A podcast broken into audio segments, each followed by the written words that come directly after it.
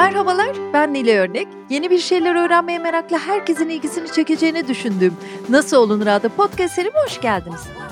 Bu seride mikrofonu mesleklerini ustalıkla icra ettiğini düşündüğüm insanlara yöneltip onlara aynı soruyu soruyorum. Nasıl olunur? Bu bölümde konuğum oyuncu Hazal Kaya. Hoş geldin Hazal. Merhaba, hoş bulduk. Hemen pek çok kişiye yaptığım gibi çocuklukla, yetişmeyle ilgili sorular sorayım sana. Hep Hı hı. Gaziantep'lilikten bahsediyorsun. Ee, senin ailen Hı hı. oralı galiba ama sen İstanbul'da büyüdün değil mi? Nasıl bir anne baba? Hı hı, Nerede evet. büyüdün? Bi- Bize biraz anlatsana. Ee, aslında şöyle, annem Antepli, benim babam değil ama annemle babam boşandı ve ben çoğunlukla annemle e, büyüdüğüm için Hı hı.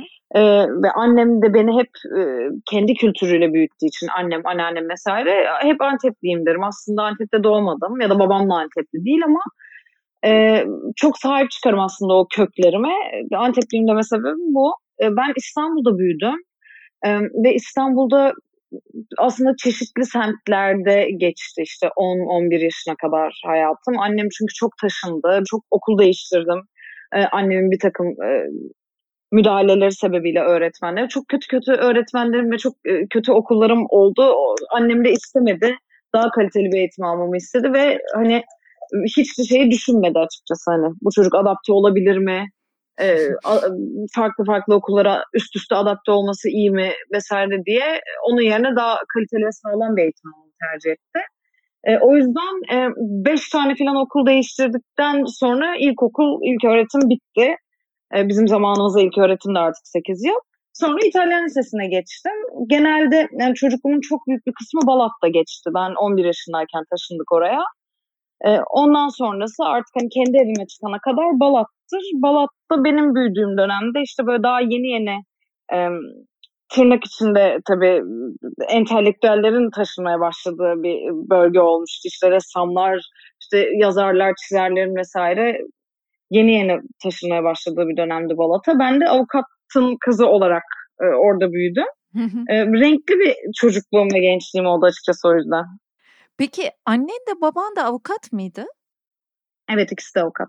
Peki ne avukatıydı? Biraz şu anne karakterini çözmek istiyorum, anlamak istiyorum. Çok beğeniyorum. Enteresan, kendisi film karakteri gibi benim için. Yani dinlediğim ve gördüğüm kadarıyla e, senin yetişmende, genç yaşında var olmanda, dik durmanda çok etkili olmuş gibi. Bize biraz anlatsana anneni, Ayşegül Kaya'yı. Valla Ayşegül Kaya yani şöyle bizim çok tuhaf bir ilişkimiz vardır açıkçası. Birlikte büyüdük ve e, 26 yaş fark var aramızda. Çok da ciddi bir fark değil aslında hani annemin beni doğurduğu yaşı düşününce.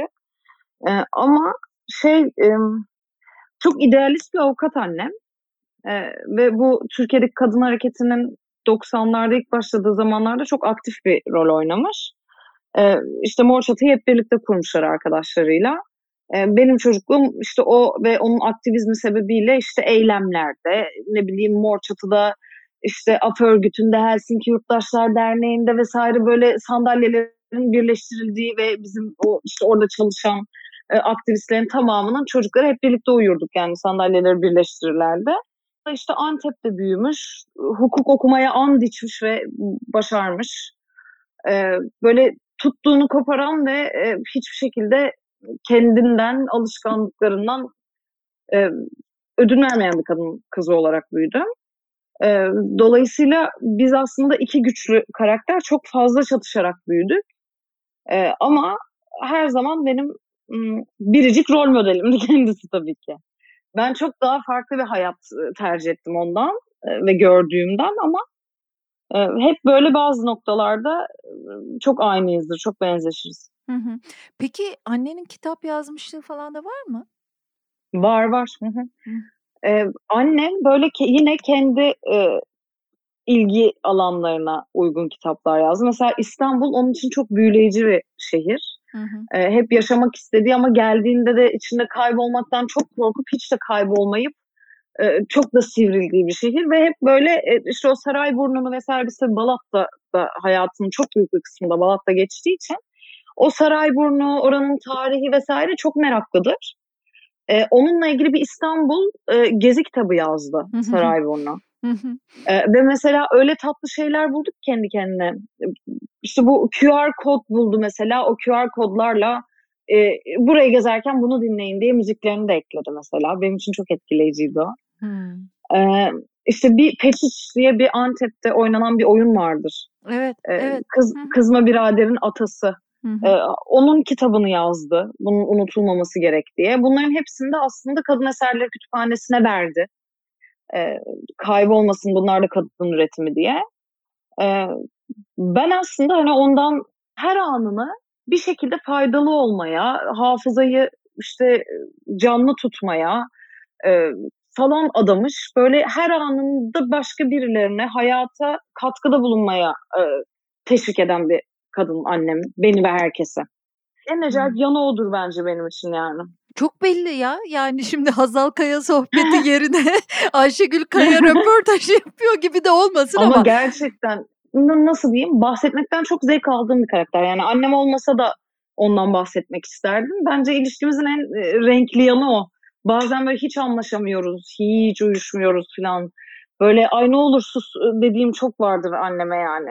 o, o çok daha politizedir bana göre falan falan ama e, yine de çok acayip hayranlık ve saygı duyduğum birisi yani saatlerce bahsedebilirim beni bırakırsan aslında. Ben de çok merak ediyorum böyle terapist gibi sen şuraya bir uzan biraz anlat anlat diye. Ya çünkü yani sana bakarken hani bu karakter nasıl oluşmuş ben onu çok merak ettim.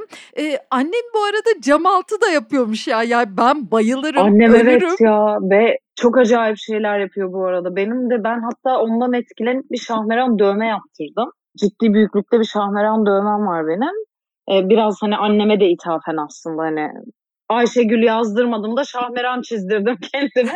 Çok yeteneklidir yani. O, bende hiç yoktur mesela yani. Cinali çizemem. Onun eli çok becerikli. Örüyor, çiziyor, boyuyor filan ve cam altında da yine hafızayı canlı tutmaya dair aslında. Ya bu çok eski bir Türk sanatı. Anadolu sanatı daha doğrusu. Ee, ve neden kayboluyor? İşte neden yok oluyor? Biz bunu canlı tutmalıyızla yola çıktığı bir şey yine. Hatta devlet sanatçısı oldu. Cemaati devlet sanatçısı hmm. şu an kendisi. Ya ben Şahmeran'ın öyküsünü çok severim. Hüsamettin ben Koçan'la de. da konuşmuştuk zaten onu. Yani isteyenler o bölümü de bundan sonra dinleyebilirler. Evet müthiş hikayedir gerçekten. Hakikaten zor da bir iştir. Benim de küçük Tabii. bir böyle koleksiyonum da var. Onu görünce böyle ya dedim ki Hatun'a bak Ayşegül Hanım da gerçekten arkadaş olmak istedim. Neyse. Aa bayılır vallahi bayılır. Vallahi Sabahlara de... kadar konuşursunuz gerçekten bayılır yani. Çok sevindim. Şimdi Hazal Kaya'ya geri dönelim. Ee, peki senin oyunculuğa başlamanı merak ediyorum. Yani İtalyan lisesini de merak ediyorum. Yani çok komik. Ricky Martin hayranlığından İtalyan lisesine girmek nedir yani? Çok evet saçma. ya. Evet ya. Vallahi ne yapalım? Benim şöyle 4 yaşından itibaren bale ve kemanla başladım ben Pera Güzel Sanatlar'da. Yani keman çok benim tercihimdi. İşte annemlere Mor Çatı'ya işte bir gönüllü İskoçya'dan mı, İngiltere'den mi bir kadın e, keman virtüözü gelmiş. Feminist. Ve işte burada bir takım konuşmalar vesaireler yapmış. Bir iki yerde de keman çalmış. Ben kadından çok etkilenip ben de keman çalacağım, ben de keman çalacağım diye tutturduğum için işte Pera Güzel Sanatlar o zaman sınavla alıyordu. Kemana başladım. Aynı zamanda dans ediyordum. Sonra 9 yaşında e, baleyi bırakmak zorunda kaldım bir trafik kazası geçirdiğimde ayağım kırıldığı için. Hmm. 12-13 yaşına kadar keman hayatımdaydı. Sonra metalci oldum. Sonra bu iş yürümüyor dedim yani klasik müzikle metali aynı potada eritemediğime karar verip e, kemanı bıraktım ve böyle aslında ortada kaldım çünkü hani e, hiperaktif gibi hani böyle çok aktif de bir tipim yani hafta sonu kemana gidiyorum, baleye gidiyorum, hafta içi sürekli keman çalışıyorum. Bir boşluğa düştüm. Filmlerdeki gibi bir Asos tatilinde Kanal D'den birisi bana dizide oynamak ister misin dedi annemin görmediği bir yerde. Hmm. E, o dizide lise defteriydi. Annem çok sinirlendi yani nasıl benim çocuğuma böyle bir teklifte bulunulur diye ve benim çok aklıma yattı bu oyunculuk işe. Yani dans edebilirim, keman çalabilirim, işte filan hani bütün aslında yapabildiklerimi sergileyebileceğim, aynı zamanda yeni bir şey de öğrenebileceğim, günlerimi yine saatlerimi adayabileceğim bir alan yani kocaman. Ani olmasın diye ben buna tutuldum açıkçası. Tam liseye girmeden hemen önce. Hı hı. Sonra İtalyan lisesine girdim. Aslında ben Fransızca hiç sevmem. Bu arada e, taşlanabilirim bu yüzden ama kulağıma hiç güzel gelmez Fransızca. Alman lisesinde kazanamadım. Almanca çok severim. Ee, bir yandan da böyle işte İspanyolca hep böyle Allah'ım İspanyolca öyle öğrenmeliyim hayalimde. Ee, Ricky Martin bunların çok büyük tabii sebebidir. Rica ediyorum. Bayıl hala hala hala bayılırım kendisine. Ee, İspanyol lisesi olmadığı için ve işte bir yandan da belli ki ben sanatla ilgili bir şey yapacağım diye İtalyan lisesine girdim. Ee, İtalyan lisesinde okuduğum sırada işte sadece bir tiyatro kulübü vardı böyle bir sene hayatta kalabildi. Ee, işte öyle bir tiyatroda oynadım vesaire. Sonra işte bu oyunculuk hevesim devam edince annem Ayla Algan'ın işte e, oyunculuk okuluna yönlendirdi beni. Hmm. E madem bir şey yapmak istiyorsun eğitimini al diye Ayla Algan'dan oyunculuk eğitimi aldım. İlk koçum gerçi orada işte Ümit Çırak'tı. İşte Ümit Çırak, Ayla Algan vesaire. Onlardan eğitim aldım lisedeyken. Ee, ve işte benim baskılarıma dayanamayıp e, beni bir ajansa kaydettirmek zorunda kaldı anne. Sonra reklamlar, sonra Genco, sonra Aşkı Memnu açıkçası böyle bir anda e, işte bir sene kadar bir reklamlarda oynadım ve kamera karşısında en azından biraz tecrübe kazanmış oldum. Sonra zaten diziler geldi hemen. Peki Aşkı Memnu zamanı seçmelerle girdin. Hı hı, tabii ki. Şimdi ama seçmeler e, yapılmıyor değil mi senin için? Sana senaryolar geliyor, sen rol Evet. beğeniyorsun gibi bir duruma Hı hı. geldin. Evet, Türkiye için evet. Hı hı. Peki yurt dışında şimdi bir şeyler yapıyor musun? Bir ajansa kaydolduğunuzu biliyorum. UTA ile anlaştık evet. Oraya da auditionlar yolluyoruz. Pandemi öncesi prodüksiyonlar çalışmaya yeni başladı. Ee, dolayısıyla hani aslında orası biraz daha ilerlediğinde oraya audition yollamaya devam ediyor olacağım ben şahsen. Ne demek audition yollamak? Ee, dünyadaki işte bu Amerika'dan sonra ikinci ülke dizileri satılan, e, oyuncuları takip edilen vesaire. E, dolayısıyla gözler üstümüzde. Benim kastım uygun bütün karakterler için audition yollayabiliyorum. E, oradaki ajansım sağ olsun. Onlar sana haber Önemli veriyorlar. Önemli de ajanslardan biri. Evet. Evet bu self tape deniyor yani. Dur neredeysek oradan iPhone'la bile çekip e, oynayıp yollayabiliyoruz şu an. Aslında çok uzun zamandır bütün dünyada audition sistemi böyle ilerliyor. Hadi ya. E, hmm. Uluslararası projeler için. Evet evet artık hani e, orada olup da oradaki işte yapımcıların olduğu seçmelere gitmeye gerek yok. Buradan self tape diyorlar ona. Self tape yollayabiliyoruz artık. Çok enteresan. Ciddi bir zamandır yani. Hı. Uzun bir zamandır. Hı hı. Peki e, bu Aşkı Memnu'ya dönersek şöyle de bir itirafta bulunayım. Nihal'i, Filiz'i ya da Feriha'yı ben hiç bilmem. Seyretmişliğim yok. Yani Türkiye'deki herhalde mesela Aşkı Memnu'yu seyretmemiş 200 kişi falanız işte böyle bir küçük topluluk. Biraz öylesiniz. Bilmememe imkan yok o diziyi. Biliyorum evet ama yani hiç seyretmemişim. Ama e, seni fark etmem hep sözlerinle konuşma konuşmalarınla e, ne kadar Hı-hı. güzel konuşuyor, ne kadar güzel duruyor. Bazen de diyorum ki Aa, teşekkür ederim. şöyle de bir şey oluyor. E çok normal bir şey söylüyor kız diyorsun. Niye bu kadar haber oluyor? Niye evet. bu kadar tantana? Yani mesela oğlumun cinsel tercihlerine ben karışamam dedi. Manşet, şok, flash. Ya kardeşim ne var bunda diyorum tamam mı?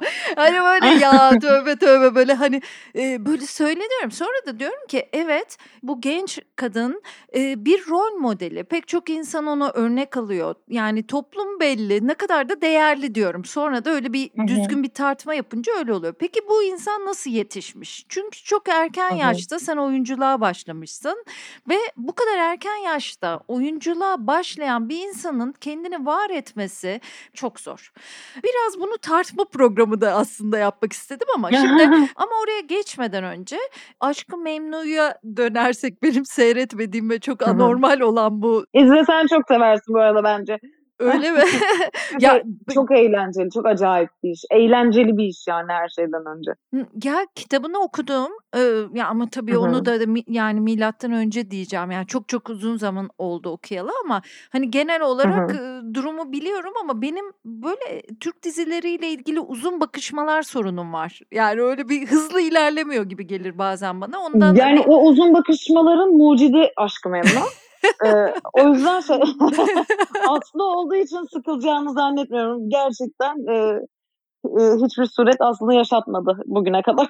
yani onu gerçekten bizde keşfetmişlerdi bu kadar uzun bakmak işe yarıyoryu. İyidir yani. ya büyük fanları var. Bambaşka bir yeri olduğunu anlıyorum. Niye öyle onu çok Hı-hı. bilmiyorum. Dili yani izlediğinde anlayacaksın aslında yani. Hı-hı. Çok çok Hı-hı. çok tuhaf bir dili var işin. O güne kadar hiç görmediğimiz bir şey.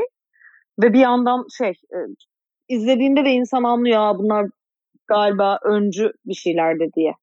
Hmm. Öyle tuhaf bir iş. Değişik büyüsü olan bir iş yani. Özgür Masur'un bir söyleşisini Hı-hı. seyrediyordum mesela. O da var olma hikayesini anlatırken 2008 yılından bahsediyordu. İşte yeni çıkmaya evet. başlamış, başına o bu gelmiş. Daha sonra dedi ki Aşkı Memnu'yla bambaşka bir yere taşındı hani benim işimde. Hı-hı. Hani orada göründüm vesaire vesaire. Hı-hı. Yani modacısından e, oyuncusuna, senaristinden e, ne bileyim belki teknik elemanlarına kadar bambaşka bir şey getirmiş, şans getirmiş, güzel güzel bir takım toplanmış belli ki. Hani bazen olur ya hı hı. hani e, bütün hı hı. evrenin güzel şeyleri bir anda bir yerde toplanır gibi. E, öyle hani sokak hı hı. boşaltan dizilerden biri olmuş. Peki Gerçekten öyle. Daha çok gençsin. 17-18 yaşındasın ve öyle bir diziyle başlamak nasıl bir duygudur? Ben 6-7 kere falan audition'a girdim Nihal için. Hı hı. Ee, ve her seferinde şeyden çok e, emindim ya, elimden gelenin hepsi gerçekten bu. Ee, ve e, yani başka kim benim kadar o özveriyle audition verdi hiç bilmiyorum. Vermedi ki ben seçildim aslında. çok çalıştım yani gerçekten çok çalıştım. Ee, o yüzden şey hiç şans değildi. Genco şanslı gerçekten. Ondan önceki aslında işte benim yolculuğumun ilk adımıdır Genco e, Kanal D'nin işte D Production vardı o zaman. D Production'ın işlerinden biriydi. E, Aşkı Memnu söz konusu olduğunda da işte ya aslında Nihal'e bizim Hazal var denmesinin sebebi benim o auditionlara biraz da hani Kanal D tarafından önerilmemin sebebi Genco'dur. Hmm. Tabii 18 yaşına sette girdim Aşk Memnu'da. Çok büyük şanslı ama bir yandan da şey e, biz içinde bulunduğumuz süre içinde Aşk Memnun'un o kadar deli gibi bir izleyicisi oldu. Hani finalde sokakların boşalacağını falan hiç öngörmeden yaşadık o iki seneyi. Zaten bir tane yalının içinde o zaman 90 dakikaydı. İşte e, daha yeni yeni 90'dan yükseliyordu dakikalar. Çok uzun sürelerdi o dönem içinde. Biz zaten haftanın 5 günü çalışıyoruz. 6. günü dublaja gidiyoruz. Aşk Memnu dublajcıdır. 6. E, gün dublaja gidiyoruz. Ben zaten lisede okuyorum o sırada hiç fark etmedik öyle bir etkisi olduğunu. Yani tuttuğunu tabii ki biliyorduk. Herkesin izlediğini ama böyle bu seviyede bir etki olduğunu bilmiyorduk. Hmm. O hani nasıl ım, ne nasıl tanımladın az önce? Nasıl gelişti karakterim bu kadarın? Aslında bir sebebi yani kendimi nasıl korudum ve bütün bunlardan etkilenmeden nasıl yarattım bu karakteri o ergenliğin içinde diye sorarsan aslında bir şeyi İtalyan lisesidir. Hmm. Ee, yani ben bu manyaklığı yaşarken aslında 280 kişilik bir okulun içinde e, zaten hayatıma devam ediyordum. Sadece ekstra bir de işte e, setten sonra bizimkilerle işte Beyoğlu'na içmeye gidemiyordum da ne bileyim sete gidiyordum. Kendimi çok güvende hissettiğim bir yerde olmamın ve oradan hiç kopmamamın etkisi büyük bence. Hımm, çok güzel bir nokta. Eee, bir de tabii sosyal medya o zamanlar bu zaman gibi değil.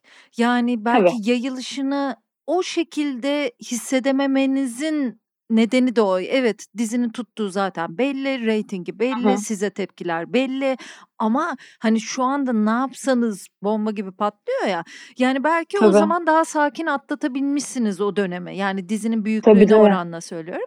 Ya, orada şunu sormak istedim. Eee, sen de güzel bir noktadan girdin zaten. Bence daha fazlası da olmalı ama, yani, toplumdaki beklentiler insanın kendi olmasını hep zorlaştırır ya. Yani, eee, bu dünyanın dört bir yanında böyle. Yani, sadece Türkiye'de değil, Türkiye'de daha da fazla zaten hissettiğimiz öyle toplum toplumlardan biriyiz. Bir de sen oyuncusun.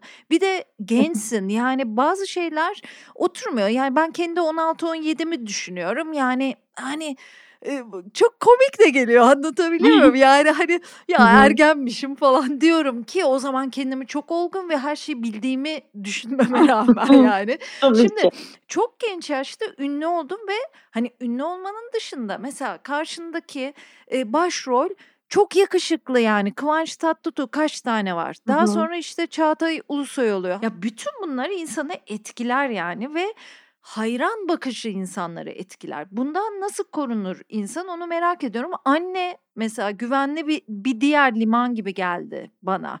Ee, senin buradaki formülünü merak ettim. Terapiye gidiyor musun merak ettim. Yani bütün bunlar Hı hı. şartmış gibi geldi bana. Şöyle ben aslında çok ciddi bir dönem annemi ve annemin etkisini reddettim. Hmm. Ee, özellikle işte o Aşk-ı Memnu sonrası dönemde. Hatta evi ayırdım. 19 yaşında ayrı eve çıktım filan. Ee, çünkü şey dediğim gibi yani biz aynı evin içinde iki güçlü karakterdik ve biz artık yapamıyoruz. Boşanalım falan gibi bir şeyle ben ayrı eve taşındım. Ee, çünkü biraz şey hani ben bunu kendim yapacağım. Bu işi ben kendim idare edebilirim.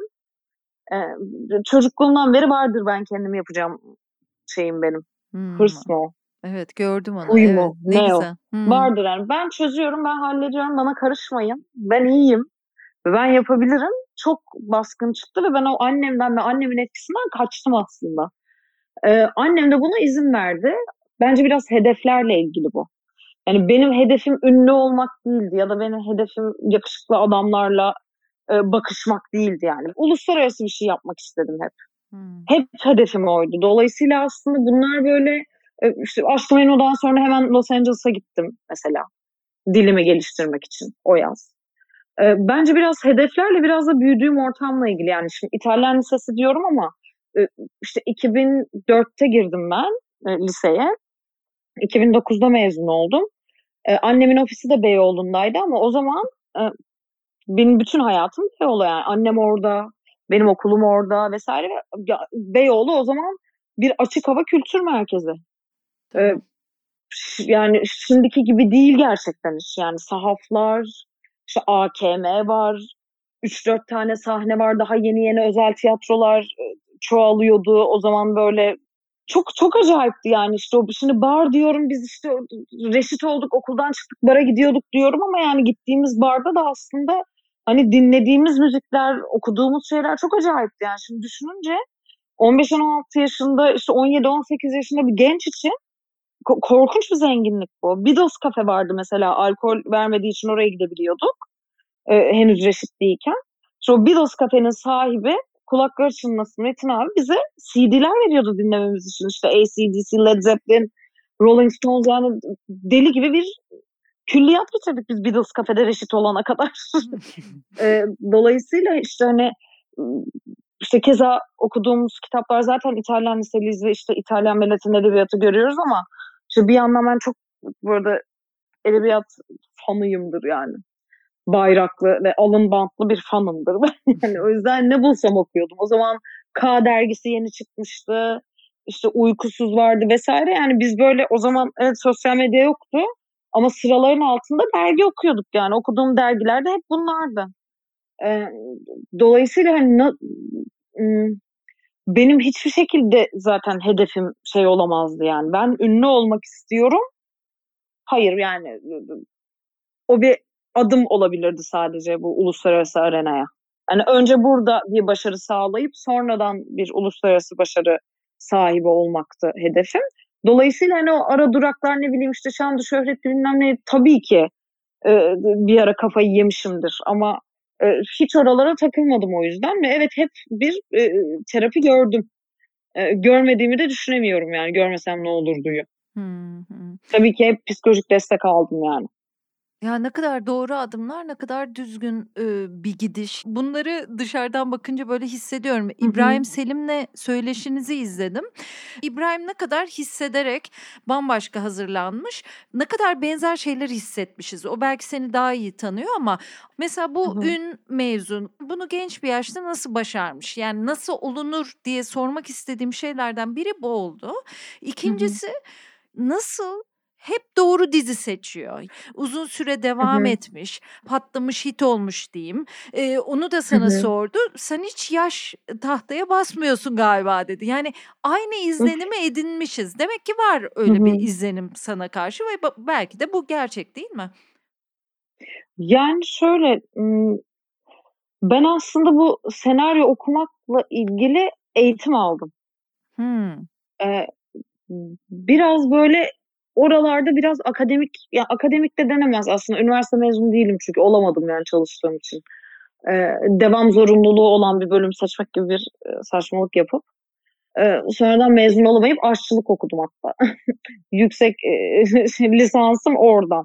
E, ama e, şöyle ben konservatuvar okumak istemedim Türkiye'de. E, ama Türkiye'de kalmak zorundaydım iş yaptığım için. Dolayısıyla bu e, eğitim açığını hep yurt dışında tamamladım. Her sene Amerika'ya gidiyordum böyle yazın vesaire işte ne zaman fırsat bulursam. Oradaki bütün oyunculuk eğitimlerinde senaryo okumak diye bir şey de var eğitimini aldığım. İyi okurum ben. Yani alamet farikam o. Gerçekten hmm. iyi senaryo okurum hmm. yani. Bu arada hani bu örnek olmakla ilgili hani benim bu yaptığım açıklamalarla ilgili mesela ben hiç hiç yani bir örnek gibi algılanmak istemem. Ee, böyle işte sanatçı dediğin topluma örnek olmalı, oyuncu dediğin topluma örnek olmalı falan da külliyen reddederim yani. Hiç orada değilim. Ama e, ben aslında birileri söyleseydi de ben duysaydım çok ilham alırdım.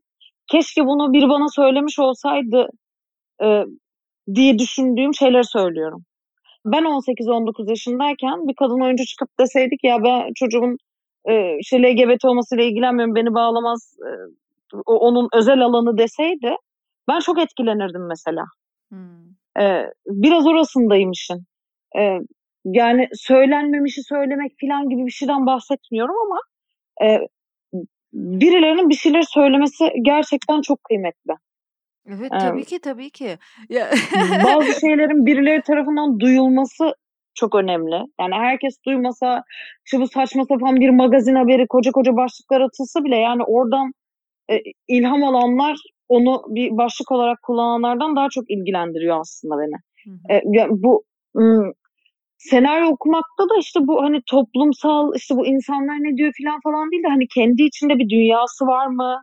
Bir bütünlüğü var mı? Karakterlerin motivasyonları sağlam mı? Yani biz bunu niye izleyelim yani? Hmm. Bir izleyici olarak. Güzel. Ee, aslında biraz onunla ilgileniyorum. O işin bütünlüğüyle ve e, bir dünyası olmasıyla ilgileniyorum ve içindeki her şey o dünyaya ait mi olabiliyor mu yoksa hani e, eğreti mi duruyor ile ilgileniyorum açıkçası. Hmm. Ben de Amerika'da senaryo okumuştum. Orada karakter ya. incili denilen bir şey vardı mesela. Bilmiyorum Hı-hı. sizin derslerde de öyle bir terim kullanılıyor mu?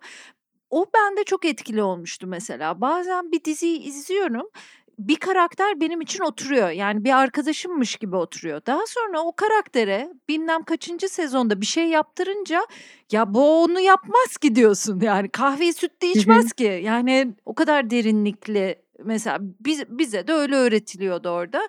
Hani buradaki şeyi bilmiyorum eğitimi merak da ediyorum doğrusu. Mesela geçen gün Lale Mansur'la konuşurken biraz merak ettim. Hani o da balerinken oyunculuğa başladığı için ve hızla ilerlediği hı hı. için bu nasıl oldu? O da işte Amerika'ya gidip de aldığı eğitimden bahsetmişti.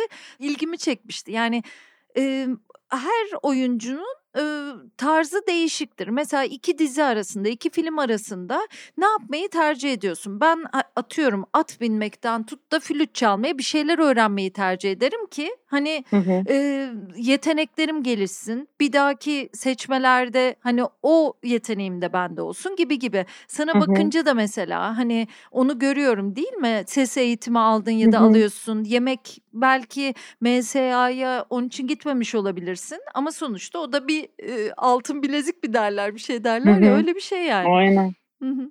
Aynen. Ee, yani şey evet ben, ben burada aslında konservatuar okumak istememe sebebim o sırada ünlü olmamdı. Ve buradaki konservatuarlarda özellikle iyi bildiğimiz konservatuarlarda işte bu e, öğrencilerin dizide oynamasına çok karşılardı ama benim kariyerim oradan ilerliyordu. Ee, ve buradan da böyle hassas da bir tipimdir aslında belli olmasa da çok belli etmeyi sevmesem de yani böyle ruhum kırılsın istemedim. Hmm. Ee, o yüzden aslında gitmedim burada konservatuara. Ee, Bilgi Üniversitesi sahne sanatlarına girdim performans alanına. Orada da dans sorumluydu. Ee, haftada işte bilmem kaç saat gitmek. Ben çalıştığım için gidemedim. İşte bir performans alanı vardı bir de e, organizasyon işte bu sahne ve gösteri sanatları yönetimi alanı vardı. Yönetime geçseydim mezundum şu an ona hep pişmanım. Keşke geçseydim. Hmm. Ee, ama şey evet yani ben de böyle her e, iş arası işte bir sene ara verip o bir senede işte artık neyse o yeteneğim ne yapmak istiyorsam onu bileyip işte görmek istediğim yerleri gezip görüp vesaire hani biraz e, yatırımı kendime yapmayı tercih ettim açıkçası. Kendime ve anılarıma yatırım yapmayı tercih ettim hmm. yani gezip görüp. Bu arada hani sen e, senaryonun arasında örnek alma o cümleler e, mevzunu açtın ya ya bence gerçekten çok etkili bir şey.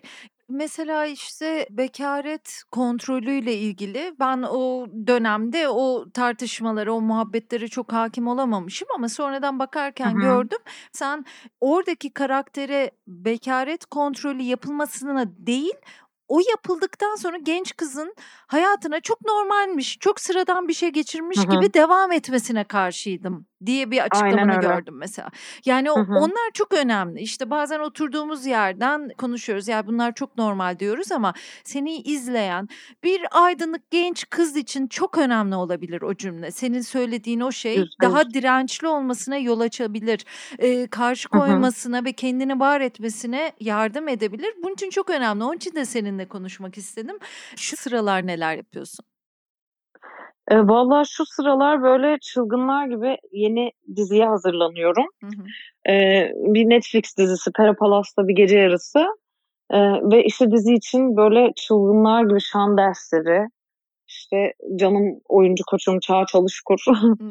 Onunla böyle haftada üç gün deli gibi çalışıyoruz vesaire. Ee, böyle işte önümü görmeden diziye hazırlanıyorum yani. İşte kostüm provaları, okuma provaları, ikili üçlü provalar vesaire. Şimdi deli gibi ona hazırlanıyorum. Çok heyecanlıyım. Peki Perapalas'ta Gece Yarısı öyle bir kitap var ama onunla alakasız Evet mı? evet kitabın uyarlaması gibi ama yani kitaptan esinlenme gibi diyelim. Ee, hakları alınmış o yüzden adını kullanabiliyoruz. Ee, ama tam da kitabın hikayesi değil oradan esinlenilmiş bir hikaye. Ya o muhteşem Eğlenceli bir kitaptır. bir zaman yolculuğu hikayesi. Evet evet çok çok sevdiğim bir kitaptır. Ha, bunu duyduğuma çok sevindim. Senin bir filmde oynadığını biliyorum. O film bitti mi? Ee, en sonunda dün finalini çekebildik. Ee, o da şey aslında böyle benim hayata dönüş filmim gibiydi o doğum yaptıktan sonra. Ee, içinde bulunmaktan da çok zevk aldığım bir iş. Çünkü aslında ilk defa e, hep böyle bir şey algısı vardı sektörde. Hazal gişe filminde oynamıyor gibi. Halbuki benim derdim hani sevdiğim, seveceğim, benim de izlemek isteyeceğim bir gişe filminde oynamaktı. Burada böyle dert biraz şey, e, romantik komedi gibi ama aslında hiç değil. E, biz sadece kızın hikayesini izliyoruz ve kızın hani evlenip evlenmemesiyle, e, hayatın erkeğinin e, işte o adam olup olmamasıyla değil aslında kızın yolculuğuyla ilgileniyoruz. Ee, biraz o yüzden oynamak istedim bu filmde. Aslında çok sevdiğim bir arkadaşım. Aynı zamanda e, iş arkadaşı. Birlikte çalışıyoruz ama e, benim için böyle çok zevkli bir süreç oldu. 9 aylıktı Fiko. İşte ben böyle sete gittim, sette süt sağdım, eve yolladım falan. O çalışan anne olmak bana çok güç verdi. Biraz şeyli fantazim de o benim karavanda süt sağmak. onu, da, onu da yapmış oldum böylece. Ee, tatlı, tatlı bir film oldu gibi. Ee, Aslı Kızmaz'ın yazdığı Benden Ne Olur adlı kitaptan uyarlanan film. Ben de onu evet. e, Storytel'de dinlemiştim. Hatta Aslı'yla da ben öyle Hı-hı. tanışıyorum. Yani öyle mi? Tabii ben bu podcastleri yaparken Aslı onları kendi okudu. Kitabını kendi Hı-hı. okudu. E, oraya evet, geldiğinde evet. tanışmıştık, e, muhabbet etmiştik. Dinledim işte. E, ve ya sürekli çiğ köfte yeme isteği uyandıran bir kitap yani. Değil mi? Kitapla evet. ilgili bunu söylemem çok absürt ama Ay yani ama öyle gerçekten öyle. Ben mesela kitabı dinlerken sürekli bu film olması için yazılmış bir kitap diye düşündüm ve hep hı hı. ünlüler girecek gibi geldi. Mesela Teoman gelecek, Emel Sayın gelecek falan diye düşündüm. Öyle bir şey oldu mu? Olamadı maalesef. Ya pandemi. Evet. Hmm. pandemi. Yani olamadı. Bir de e, şey de e, okurken oluyor ama izlerken nasıl olur, senaryoya nasıl entegre edilir falan o da çok bilinemedi.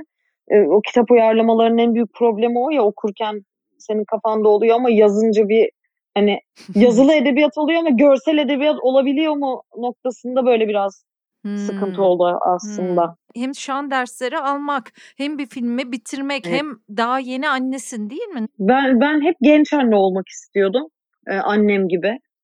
Ee, daha çok enerjim olsun. Ben gençken o ergen olsun hala diye enerjim varken çünkü karma diye bir şey varsa gerçekten Fikret ergenliği korkunç bir şey olacak. Yani ben korkunç bir çıktım ergenken. o yüzden hani böyle hep genç anne olmak istedim. Bir de aslında böyle düşününce ben e, o anne olmak istediğim zamanlarda işte e, kadın oyuncuların anne olması vesaire olacak iş değildi. Bir de böyle ister istemez Türkiye'de işte tırnak içinde starlara biçilmiş bir takım işte şeyler var, haller var. İşte erken anne olmamak gibi, mesafeli olmak gibi, işte marka giyinmek gibi, e, e, işte ne bileyim aç gezip zayıf kalmak gibi vesaire hani bir böyle bunların hepsi gerçekten e, bir şekilde biçilmiş durumlar. Niye bilmiyorum.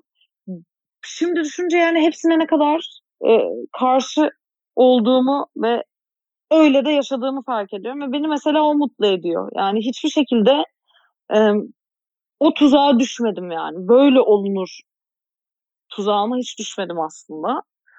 E, erken anne olmak da aslında öyle bir bir şeydi benim için. Yani niye yapılmasın? Hani çocuk da yaparım kariyerde gibi bir şey değil de e, yani mutlu olduğum şey mutlu olduğum zaman istediğim zaman yapabilirim ve mesleğim buna engel olamaz. Çünkü ben öyle bir meslek yaptığımı düşünmüyorum hı hı. diye yaklaştım. Çünkü insanın hallerini bilmekle, insanı tanımakla, insanı bilmekle ilgili bir iş yapıyoruz ya. Yani ben kendime ve kendi isteklerimi bu kadar görmezden gelerek e, ve bu kadar kendimi gerçekleştirmeyerek insana dair bir işi nasıl yapabilirim yani? Hmm, yani çok... o zaman ben starlık müessesesine ait değilim ve okey yani ne yapalım? Demek ki değilim e, diye yaklaştım.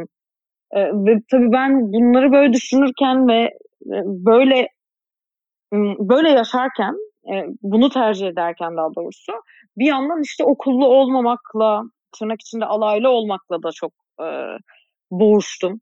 O işte bir takım şey yüksek tiyatrocularla birlikte çalışırken.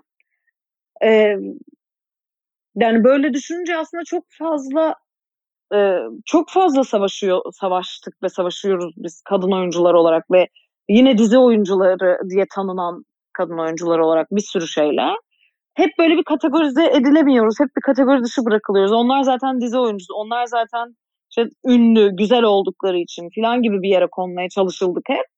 Ve günün sonunda mesela şeyi fark ediyorum. Hayır ya yani sadece güzel olduğum için 15 yıldır burada olamam yani. Çok çalıştım. Şimdi mesela bunları e, dile getirmenin kıymetini, daha doğrusu bunu kabul etmenin kıymetini şimdi anlıyorum. Hayır ben yetenekli biriyim ya. Ve bu yeteneklerimi de e, geliştirmek için elimden geleni yaptım. Çok e, insanların beğenisine sunduğum ve bu konuda yorum yapılmasına e, alan verdiğim için, yani işim öyle bir iş olduğu için konuşabiliyorsunuz bununla ilgili ama her şeyi söyleyebilirsiniz. Zaten çok e, beğeniye yönelik, şahsi beğeniye yönelik bir şey yapıyorum. E, ama hayır ya ben kötü bir oyuncu değilim ve iyi bir oyuncu olmak için elimden geleni yapıyorum yani. E, dolayısıyla şey şimdi böyle bütün bunları kabul ettikten sonra ve ben böyle bir şeyim, böyle bir şey yapmak istiyorum. Sırada bu var ama şimdi anne olmak istiyorum deyip çocuk doğurdum aslında. ee, ve böyle çok büyük mutlulukla büyütüyorum Fikret'i. Şimdi 15 aylık oldu. Ve mesela onun için de işte özellikle bir e, ünlü çocuğu bir erkek ya o. Yani bir hı hı, tamam, ünlü anladım. bir anne babanın oğlu ve hani e, onun önünde mesela böyle canla başla çalışan ve aslında e, hani sahip olduğu hiçbir şeyi e, öyle havadan e, kapmayan bir kadın görmesi, genç bir kadın görmesi benim için çok şey, çok önemli. Ee, biraz bu kadar da ondan çalışıyorum. Görüyor yani. Ben mesela ona sürekli şey söylüyorum. Ben çalışmaya gidiyorum. Hmm. Konuşacağız. Ben çalışmaya gidiyorum. İşte görüntülü konuşuyoruz. Ben işte iki işimin arasında eve uğruyorum vesaire. Ee, onun şimdiden bunu görüyor olması benim için çok önemli çok keyiflenerek dinledim. Yani Ayşegül Kaya ya çok güzel. Seninle ilgili tahayyüllerimin ne kadar böyle e, haklı olduğunu görüyorum. Çok hoşuma gitti. E, çok da ya. güzel oldu. Hakikaten çok güzel de ifade ettin. Yani ama bu zor bir şey. Yani e, bu, bu kendini tanımak, e, kendini kabul etmek, ondan sonra da başkalarına, bütün dünyaya diyeyim ben ona, evrene her yere ben buyum kardeşim kabul ederseniz edin demek çok da kolay kolay bir şey değil ama onu yaşarken şahane bir şey. Keşke hepimiz onu yani yaşayabilsek, tadabilsek. E, çok uzun süre işte bu başkalarını dinlemek gerçekten o kadar zehirli bir şey ki. Mesela Aşk-ı Memnu zamanı ben kilolu olduğumu zannediyordum. Çünkü o dönem işte 2010'ların başı 2009 işte 2008 2009 o civar çok çok zayıflık modaydı. Hı hı. Ee, ve benim işte dizideki rol arkadaşlarım da işte Beren, Nur falan hepsi çok zayıf kadınlar yapısal olarak. Ben değilim. Ben daha yuvarlak haplıyım. İşte boyum daha kısa vesaire ve ben hep böyle bir Allah'ım zayıflamam lazım, zayıflamam, zayıflamam lazım, zayıflamam. Hep böyle mutsuzum vücudumdan falan. Ee, sonra yıllar sonra hamileyken Aşkı Memnu'yu izlerken o kadar sinirlendim ki. Hiç şişman değilim ya. Değil mi? Aa inceciyim yani ve bana böyle bayağı kocaman karnımla böyle ayağa kalkıp şey dedim. Zayıfım ben ya burada. ve ben burada ben zayıfım ve o kadar acı çektim ki o zaman. 18 yaşındaydım. Tabii ki direnemezdim yani. Ee, ama mesela çok öfkelendim ve şeye karar verdim. Ben ne diyorsam o ya. Gerçekten bunu yani henüz işte hamileyken karar verdim yani. Ben ne diyorsam ben mutluysam tamamım yani. Hani sayılar, rakam varsa kilo, işte bel ölçüsü ilgilenmiyorum. Ben bununla ilgili bir iş yapmıyorum yani.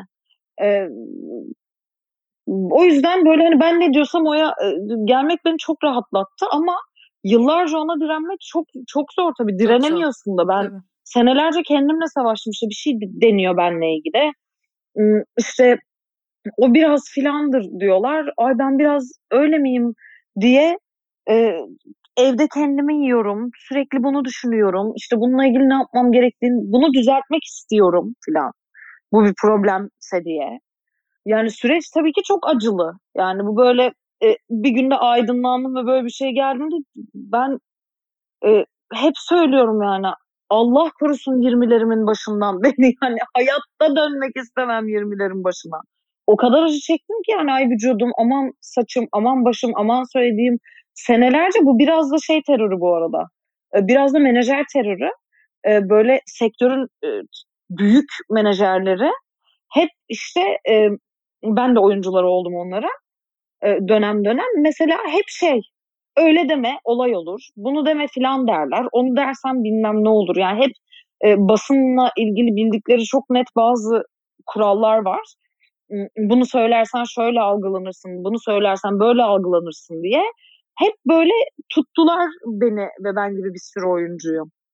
Dolayısıyla aslında bir dönem mesela bakarsan bütün kadın oyuncuların röportajları birbirine benzer. Çok tabii. Ee, bunun tabii. sebebi de o menajerlerdir yani. Çünkü evet. sen bir şey söylersin o işte deşifreyi alır ve onu düzeltir çünkü öyle demesin şimdi filan olur diye. Hı hı. Ee, 2017'de ben bir anda menajer değiştirdim ve yeni menajerim de dünya tatlısı birisi olduğu için ifade ettim kendimi. Yani ben bu röportajlardaki kadın değilim mi? Ben yalan mı söylüyorum insanlara acaba? E bir de şimdi o zaman sosyal medyada hani artık 3-4 yıl öncesinden bahsediyoruz. Benim bir kanalım var, gazetem var, kanalım var yani. Tabii. E, kendini ee, ifade edebiliyorsun. Ve, evet ve eskisi gibi şey de değil. Gerçekten daha önce işte o Aşk Memnu zamanı falan bir başlık çıkıyordu. Eyvah eyvah teklif mi yollayacaksın? Ne yapacaksın yani? Yapabileceğin hiçbir şey yok e, yaptığımız açıklamaları da kendilerine göre e, kesiyordu magazinciler o zaman. Bir e, vahşiydi o, onlar çok. E, dolayısıyla hani kendimi de çok rahat ifade edebildiğim bir zaman derken konuşmak istiyorum yani. Yürü be. evet evet tutamıyorum da kendimi. Zaten bir yerde bir şey söylüyorum ve bir ara çok komikti o bir şey söylüyorum. Engin işte o yeni menajerim böyle minnacık oluyor böyle. Niye öyle dedin şimdi falan diye. Ama konuş dedim tamam halledeceğiz. O bana bir cesaret verdi. Ben zaten artık kendimi tutabilecek gibi değildim. Ee, öyle konuşmaya başladım ve gerçekten şeyi fark ettim. Tabii bu sosyal medyanın da artık etkisi. Ee, eskiden Amerikalılar için geçerliydi bu işte 10 yıl önce. E, bizdeki starlık algısı işte o uzak duran, e, hiçbir şeye bulaşmayan, asla sesi çıkmayan, işte ilişkilerini bile tam olarak bilmediğimiz işte filan o uzakta falan böyle bir hayali bir kahraman gibi birisiydi. Ve o zaman mesela Amerikalılar ben hep iz, tabii biz MTV gençliği olduğumuz için ben hep izliyordum böyle şey yani a, bayağı çıkıyorlar işte çocukken yaşadıkları travmaları anlatıyorlar işte ne bileyim depresyonla boğuştuğundan bir takım bu psikolojik problemlerinden bahsediyorlar falan çok özeniyordum ben onların o açıklığına. Çünkü benim için saklaması çok zor bir sürü şey yani. Ben şeffaflıkla kendimi koruyan biriyim ben. Hani kimisi gizleyerek korur ben hayır ya herkes bizim benim gizlim saklım yok zaten umurumda da değil bir şey saklamak beni korkutuyor hep. Ee, öyle yaşadığım için çok zordu benim için o 10 yıl. Şimdi bu sosyal medyanın hayatımıza girmesi bir şekilde zaten saklayamıyorsun kendini. Ee, yani o storylerinden, postlarından bir şekilde açık veriyor herkes ve ben bunun bir kısmıyla çok eğleniyorum bu arada. Hani ay ben hiç, de. çok eğlenceli. Ay hiç öyle değildir o yalan söylüyor dediğim biri böyle bir anda açık veriyor filan. Ee, dolayısıyla hani biraz da oraya geldi iş. Ben o yüzden şey e, çok e, kendimi ifadede rahat ve mutlu olduğum bir zamandayım. Artık böyle ay öyle dedim böyle mi anlaşılırdan korkmamak çok büyük konformuş. Tabii.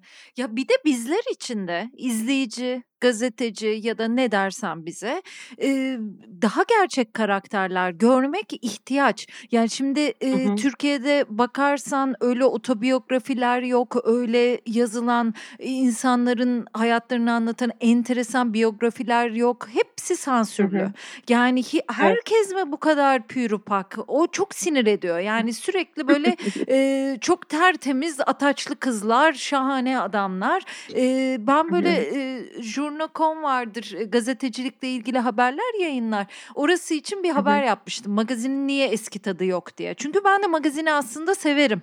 Ee, ben de bayılırım. ya ama gerçek magazini severim. Yani bir gerçeklik arıyorum Hı-hı. orada. Düşün Aşkı Memnu izlememişim yani. Survivor hayatında bir bölüm izlememiş bir insanım. Ve Aa, bak büyük büyük şeyler kaçırıyorsunuz efendim. Tavsiye ederim. evet eminim. ya hiçbir kutu açma, hiçbir şey yok bende. Yani inanılmaz yok bende. Ama yani gerçek bir magazin doya doya öyle bir izlerim ki yani hani iliklerim kemiklerim çeker onu öyle izlerim yani. Keşke olsa derim. Mesela magazinin niye eski tadı yok haberi yapmıştık. Ben Perihan Maden'e de bunu sormuştum ve çok güzel bir karaktermiş bunu sormak için doğal olarak. Ee, şöyle Tabii bir şey söylemişti. Evet. Çağatay Ulusoy'dan bir Hülya Tanju aşkı çıkmaz. Yani o kadar güzel bir laf ki ben şunu demek istiyor. Ee, işte bir dönemin magazincileri Türkiye'de daha çok böyle kahveci abi kıvamındaydı gibi bir şey söylemişti. Yani lümpen Hı-hı. bir tavır vardı. Yıldızlar onlarla birlikte Hı-hı. büyüyorlardı. Yani işte Seda Sayan'da, Hülya Avşar'da falan filan onlara özel haberler de veriyordu bazen. Hani e, işte e, var ediyorlardı o magazinciler. Ama hani şimdikiler daha böyle e, bilinçli çocuklar. Evet o güzel ama şimdikilerde de tat yok. Çünkü hepsi bir plastik söylem içinde yani çok kontrollüler. Bu kadar aşırı kontrollü de zevkli olmuyor gibi bir şey söylemişti. Ben bunu çok iyi anlıyorum. Yani sanki hani ünlüler tuvalete gitmezler, ünlüler onu yapmazlar, bunu yapmazlar. Yani bu kadar da saçmalık oluyor. Onun için de sonra işte senin Kim Kardashian merakın böyle çok haber olmuş ya. ya kardeşim Ay, evet çok ya. gerçekler, çok absürt gerçeklik yani. E tabii ki bakacaksın yani. Öyle bakınca ilk önce e, bağlanıyorsun. Ben böyle bir e, şeye bağlanmıştım. Böyle neydi e, genç kadınlar giyiniyorlar ve belli jürilerin önüne e, çıkıyorlar ya ondan sonra hı hı. öyle bir yarışma vardı yani normalde seyretmeyeceğim bir şey ama bir gün açtım ve şöyle bir cümle iki kız kavga ediyorlar ve biri diğerine diyor ki bu çok bıçak sırtı bir mesele diyor o cümle benimdi diyor. Bıçak sırtı kelimesini ben kullandım ilk diyor. Sonra bıçak kavga ettiler tamam mı? Müthişti. Ya ben bir tutuldum. Ya diyorum ki bıçak sırtı hoşlarına gitmiş tamam mı? İlk önce ben söyledim. Yok sen benden duydun diyor tamam mı? Yani bunun kavgası o kadar seksi geldi ki bana günlerce. Ya biri artık kumandayla böyle ekranı kapatana kadar bunu seyrettim. Gerçekliğe ihtiyacımız var. Ve o gerçekte gördüğümüz şey güzel de bir şeyse yani hararetli hı hı. bir güzelliği varsa işte aklı varsa fikri varsa bir kitap okuyorsa bize onu veriyorsa da o şahane bir şey oluyor zaten. E bir de ama bizde şey de çok yeni öyle düşünürsek. E, yıllarca işte bu dizi oyuncusu diye aşağılanıp aslında hiçbir beklentinin olmadığı birileri gibi yaşadık Değil biz mi? ve benim gibiler. Yani hmm. zaten sizden ne olur hani güzelsiniz diyor oradasınız ve işte sizden ne olur ki gibi bir yaklaşım vardı. Mesela bu bu da bana o kadar acayip gelir ki hep yani bu ne bu şimdi bu nasıl bir tavır diye böyle bağımsız sinemacılar Hani hep böyle bir sınıflılık hali. Hmm. İşte o şey onlar daha filan onlar tiyatrocu tiyatro er meydanı işte bağımsız sinema falan ama dizi e, o yüzden yıllar sonra işte bütün dünyaya bizim dizilerimizin satılıp da bizim değere binmemiz benim için şeydir ilahi adalettir yani. Çünkü e, ağır işçileri bizdik sektörün hep. Hiç kimse bizim kadar çalışmadı. Hiç kimse bizim kadar ağır saldırıya da maruz kalmadı. E, her anlamda, her taraftan. E, buna sektörün kendisi de dahil. E, dolayısıyla aslında bu bizim şimdi bu kadar böyle e, biz de buyuz kendimizi de ortaya koyabiliriz. Cesaretimiz aslında böyle seneler senesi herkesin saldırısına uğrayıp e, onların altından kalkmaktan geliyor. Hmm. Hiç kimseye bir türlü beğendiremediğimiz kendimize bir 10 yıl var yani gerçekten. Ne zaman yurt dışına satılmaya başlandı bu işler ve e, hani bizim bir yerde olmamız oraya değer katar oldu. Hikaye çok değişti. Ya bir de işte demin de bahsettik ya tek elden çıkma ya da birkaç elden çıkma işte prefabrik metinler öyle bir şey olunca o oyuncuyu da tanıyamıyorsun. O karakter olmayınca sanki konuşma yetisi yok o insanın. Yani bir şey okumuyor, bir hissi yok, bir hayatı yok. İşte Beyoğlu'ndan öğrendikleri yok, ailesiyle yaşadıkları yok, duygusu yokmuş gibi geliyor. İşte dizide oynuyor. Yani konuşamıyor ki konuşmuyor gibi bir şeye dönüşüyor. Biraz onların da etkisi var bence aslında. Evet ama şey çok ağır mesela. Ben hani işte o ne bileyim anksiyetemden bahsettim. Mesela ben senelerce çok ağır anksiyeteyle boğuştum diye. Hazal Kaya'nın hastalığı falan diye başlıklar attılar şimdi. Ha, ben onlar facia benim umurumda değil. Hmm. Gerçekten umurumda değil. Ama mesela herkes ben kadar güçlü olmak zorunda da değil ya da e, yani bir sosyal medyayı bir açıyorsun böyle Allah'ım yarabbim başlık başlık başlık başlık böyle dedi ki dedi ki dedi ki e, şey de çok zor bir duygu. Ben öyle demedim. Çok sinir bozucu bir hal. Bir de yıllarca bu işler PR üzerinden döndü ya. E, çok öfkelendiğim bir şeydir yine benim. Bende öfke yaratan bir şeydir o yani. Herkes kendini nereye koyduysa oradan e, değer gördü. Kendi değeri o değildi belki ama kendisini oraya koyduğu için ona da oradan değer verildi falan. Aslında bir PR harikaları cennetiydi burası. Her şimdi tabii oralardan çok savunmasız hissettikleri için kendilerine herkes böyle hani çıkayım da şöyle bir şey diyeyim diyemiyor. Çünkü yeni bir alan bu alan. Hı hı hı. o menajerler, PR'cılar vesaireler için. Peki daha pozitif tarafa geçersek. Ali Atay'la evet. siz nerede tanıştınız? İkiniz de oyunculuk, yönetmenlik de var Hı-hı. onda, senaryo yazarlığı da var. Ee, o da başarılı bir genç adam. Siz nerede tanıştınız? Hı-hı. Ne kadardır bir aradasınız? Biz 7 yıldır birlikteyiz. Oo. Ee, evet evet. Ee, şey e, Ali'nin bir tane hala çekemediği böyle çeksin diye benim beklediğim çok acayip bir filmi var. Bir aşk filmi. Ve psikodelik bir aşk hikayesi daha doğrusu. E, işte 2013'ün sonlarına doğru başrol için benimle görüşmek istedi.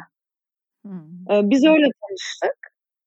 E, onun da hiç niyeti yoktu aslında yani öyle bir şey de yoktu bana karşı ama ben çok aşık oldum.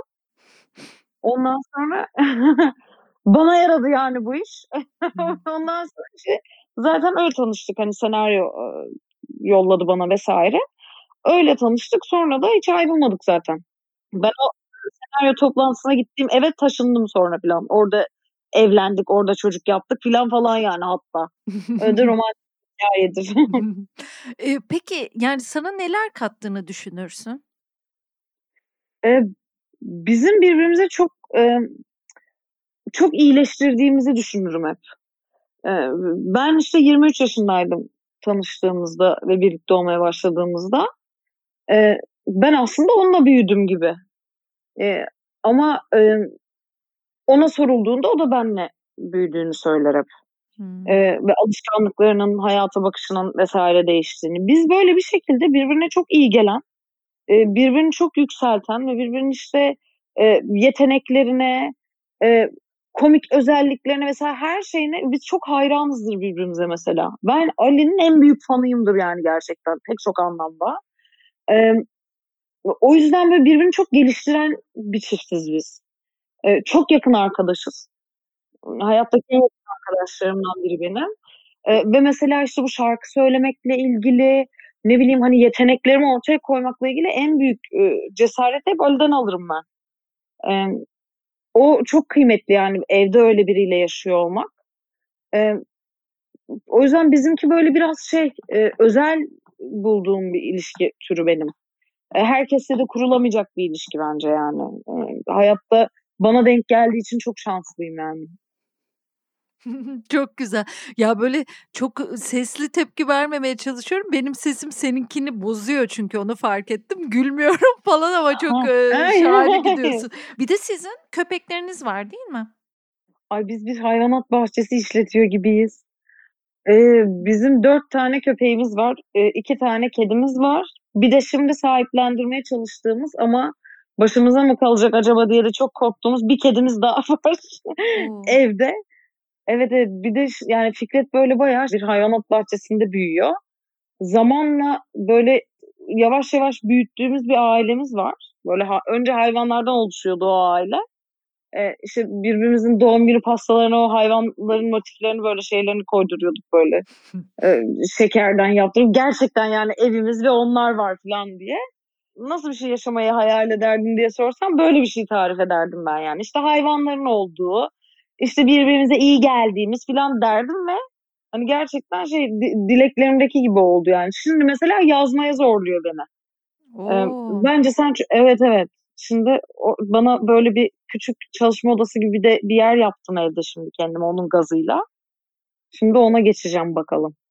Ya şarkı söyledim mesela işte bu şeyde. Yani dizide söyleyeceğim daha doğrusu. Dizi için hazırlanırken Zeynep Bas böyle programına davet etti beni. Ben de hani sette 200 kişiye söylemeden önce bir 20 kişiye söyleyeyim diye düşündüm. Çünkü benim için 20 kişi ya o oda. hani milyonlardan önce bir onu düşünmüştüm ben. Ee, mesela böyle orada bile şeyi düşündüm yani. Aa ya ben hani gerçekten hayatımda bana yürü be diyen bir erkek olmasa çünkü yani o hayatındaki ilişki çok etkiliyor ya insanı. Rezil de eder, vezir de yani. Tabii ki. Ee, çok sıkıntılı bir ilişki olsaydı hani bunların hiçbirini yapamazdım. Hani böyle bu kadar beni ileri doğru iten birisinin olması çok kıymetli benim için. İyi ki var yani gerçekten. Ya şahane maşallah. Zaten dışarıdan da hissediliyor. Yani o çok iyi arkadaş olduğunuzu düşündüm mesela Hı-hı. ben. Ee, onu sen evet. de söyledin en yakın arkadaşlarımdan biri dedin. Ee, o da çok belli. Evet, evet. Çok güzel. İkiniz için de büyük bir şans. Zaten e, başka türlüsü de olmazdı bence. Yani bu kadar kendini iyi tanımış bir insan için ya insan kendini tanıyınca bulabiliyor diye de düşünüyorum. Yani Hı-hı. kendi bütünlüğünü hissedince başka bir bütünlük sahibi insanı da bulabiliyor diye de düşünürüm düşünüyorum ben. Maşallah Sadece çok şey mesela hani ben 23 yaşındaydım tanıştığımızda hani öyle daha kendimi bulmuş filan falan tövbe değildim yani bir de çok da zor durumdaydım oralarda filan. Hmm. E, ama mesela hayatımda öyle birinin olması çünkü gün geçtikçe 7 yıl çok uzun bir süre. Yani ister istemez çok fazla değişiyorsun, dönüşüyorsun, bir şey kendini öğreniyorsun filan. Oralarda mesela gerçekten onun kabulü ve desteği de çok kıymetli yani günün sonunda işte 23 yaşında ben 25 yaşındayken Ali keza benim için her şey geçerli. Yani ben bu yeni adamla ya da yeni kadınla birlikte olmaya devam etmek istiyor muyum? Bir soru ciddi bir soru aslında. Ee, yani oralarda hani ya sen böyle dönüşüyorsun ve bu çok şahane bir şey gibi bir kabul görmek de e, beni aslında çok kuvvetlendiren bir şeydi o noktada. Bütün o noktalarda yani bir kadın olarak da e, insan olarak da ayrıca. O, o, o kabulü görmeseydim ve oralardan evet yine kendimi bulurdum ama hani kendimi bulduğum yerde de hani hayatımdaki bir ilişkiden vazgeçmek bir şey yani öyle büyük bir şeyin kırılması e, çok zor olurdu diye düşünüyorum şimdi. Dolayısıyla hani bu böyle çok büyük şans benim için. Hı hı, hı Şahane vallahi şahane. Peki baban nasıl biridir? Ay babam çok tatlıdır. babam çok şeker biridir. Eee, yani, babam şey, işte, sonradan dindar birisi oldu babam. Eee, ve biz aslında böyle bir anda ayrı dünyaların insanları gibi olduk ama, eee, böyle çok kabullenici, çok şefkatli, çok komik, çok entelektüel bir adamdır. Eee, hani, eee, dindar olduğunda bunları unutmadığı için biz aslında o çok sağlam ilişkimize devam edebildik. Her şeyi konuşabiliriz. Çok rahattır. Eee, hatta böyle, eee fazlaca rahattır yani bir sürü şeyle ilgili. Dindar bir adam olmasına rağmen. Ee, onunla da böyle çok tatlı bir ilişkimiz vardı. Biraz şey itirazım var izlemiş miydin Onur'un çektiği benim oynadığım film bilmiyorum. Bayılırsın izlesen. O itirazım vardaki Selman Bulut gibidir babam biraz. o da bir imamın hikayesiydi de o. Hmm. O imam gibidir ve böyle şey e, hani çok e, acayip sevgi dolu, aşk dolu bir ilişkimiz vardır yani onunla. O bana çok hayrandır, ben ona çok hayranım. Bayılırız birbirimize ama e, hani hiç o kızına söylemeyeceği şeyler de söyler bana. Ben babaya söylenmeyecek şeyler de söylerim ama hiç üstümüze alınmayız. Hani ama söyledin rahatladım falan diye devam ederiz yolumuza. E, o yüzden şey onunla da e, çok özeldir ilişkimiz yani. Oh, maşallah. Bir de, eee, hep maşallah maşallah diye ben de kusura bakma. Ay, adamın ne Bu arada da, eee, annenle ilgili ve kanserle ilgili biraz konuşmak isterim aslında. Yani şöyle Tabii ki. ben de, hani, babam geçirdiği için biliyorum ve, hani, amansız hastalık falan gibi muhabbetler olur. Ama ben bundan çok da hoşlanmam. Yani çünkü iyileşebiliyor insanlar. Hep de umudu olmak lazım. Eee, annen de iyileşti. Biraz o dönemini de anlatsana. Bizim hikayenin ilk başladığı zamanlardı bu Shameless uyarlaması dizinin. Eee, tam da çok mutlu olduğum bir zamandı benim için. Dizi başladı, çok tartışılıyordu, tutmaz deniyordu falan tuttu. İnsanlar çok sevdi. İşte aynı güzel devam ediyor. Ekip çok tatlı, çok mutluyduk o zaman filan falan ve bir anda böyle bir hastalık vurdu. Ee, ben işte 2011'de çok yakın arkadaşlarımdan birini kaybettim kanserden. Hmm, ee, çok gençti. Çok teşekkür ederim. Hemen üstüne zaten işte e, o zaman adını Feriha koyduğumda annemi oynayan Maide Perçin o kanser oldu. Ee, işte canı kaybettikten iki hafta hmm. sonra. Ondan iki ay sonra yine başka bir rol arkadaşım Deniz Uğur kanser oldu vesaire. Ee, yani dolayısıyla bu kanser aslında hep benim hayatımda olan bir mevzuydu ve atlatamadığım, çözemediğim, kendi içimde çok savaştığım vesaire e, kabul edemediğim bir şeydi açıkçası benim.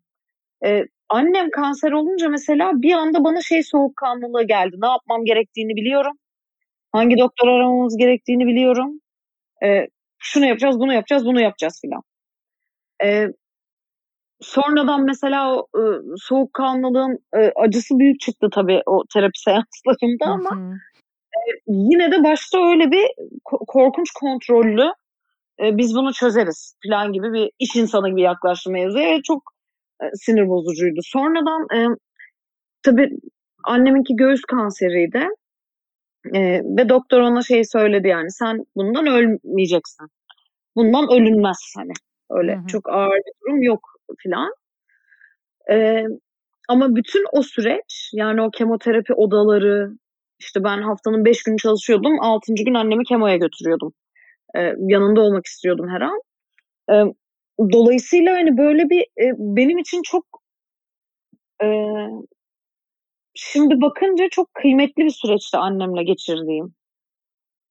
Ee, çok fazla şeyin farkına vardığım, e, çok ağır duygular yaşadığım bir dönemde. Ee, ama hani günün sonunda böyle şeyden çok emin oldum yani kanser gerçekten zihinsel bir hastalık bence. Ee, günün sonunda şu oluyor çünkü. Gerçekten öleceğine inanıyorsa en basit kanser türünde bile ölünüyor. Gördüm onu yani. Gözümle gördüm. Hı hı. hı. Yok ya bir şey yok onda başlangıç zaten hani e, koruma için yapıyorlar bu kemoyu dedikleri insan öldü. Hani en ağır yani bilmiyoruz son şansımızı deniyoruz dediği kurtuldu çünkü çok neşeliydi. Ve hiç inanmıyordu yani öleceğine. Ben de ona çok inanırım biliyor musun? Hep böyle bize sorduklarında yani çünkü e, babama teşhis koyduklarında kan kanseriydi. E, yaşınızda ilerlemiş çok da ümit yok diye söylüyorlar ve kardeşimin yanında kardeşim bayılıyor falan. Hı hı. Sonrasında biz bunu nasıl atlattık bu zor süreci diye hep düşünürken onu düşünmüşümdür. Yani bir gün bile ben babamın öleceğini, onu kaybedeceğimizi hiç düşünmedim ya. Hiç.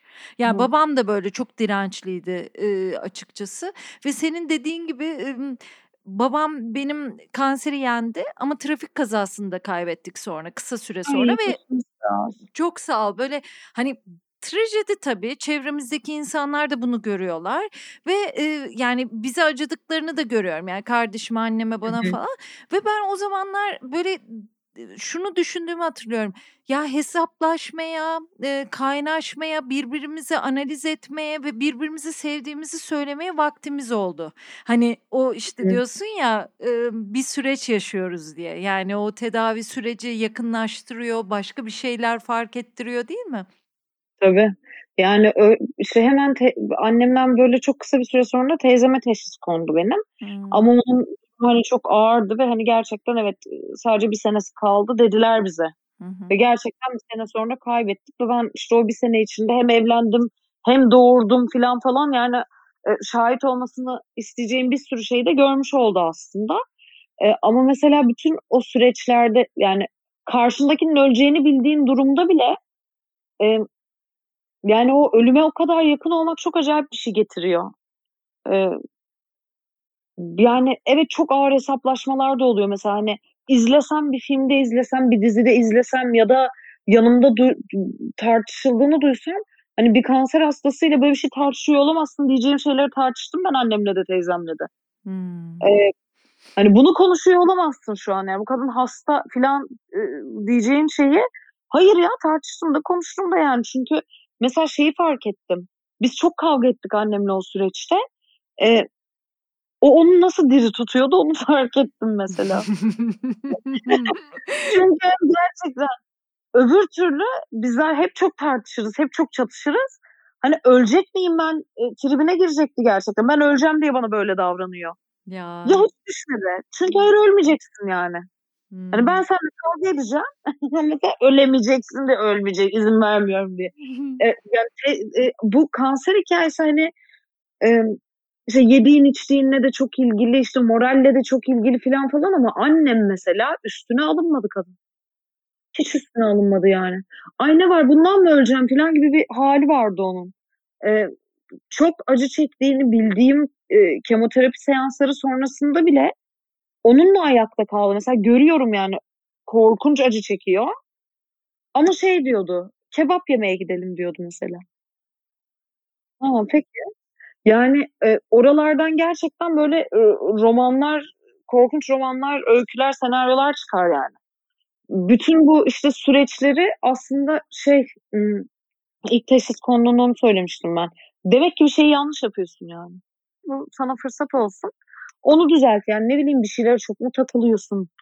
Çok mu üzülüyorsun? Çok mu içselleştiriyorsun sana ait olmayan birtakım duyguları? Bakalım onu çöz yani. Eee, bunu öyle değerlendirelim filan dedim. Gerçekten öyle yaptı o da. Emm, o bizim ilişkimizde de çok farklı yerlere gelmemize sebep oldu o yüzden o süreç. Hı hı. Çok daha rahat konuşabilen insanlara dönüştük mesela. Yani o yüzden kanserin adı kötü aslında. Kanser deyince biz çok kötü bir şey anlıyoruz. Hani umutsuz hastalık, korkunç bilmem ne filan. Hâlbuki, eee, yani, o kadar da korkunç yaşamamak bizim elimizde yani. O bir tercih gerçekten. O mevzuyu nasıl değerlendirdiğin. Ben çok değer veriyorum. Yani hem o süreçte yaşananlara hem, eee, oradaki bakışa ve bunu herkese anlatmaya da, eee, böyle gönüllülükle çok önemli bunların konuşulması çünkü bir bir bir anda şey oluyor. Ben mesela, hani, birileri bana kemoterapide de eğleniliyor densin isterdim yani. Değil mi? Hayatın bir parçası yani ve orada olmak zorundasın.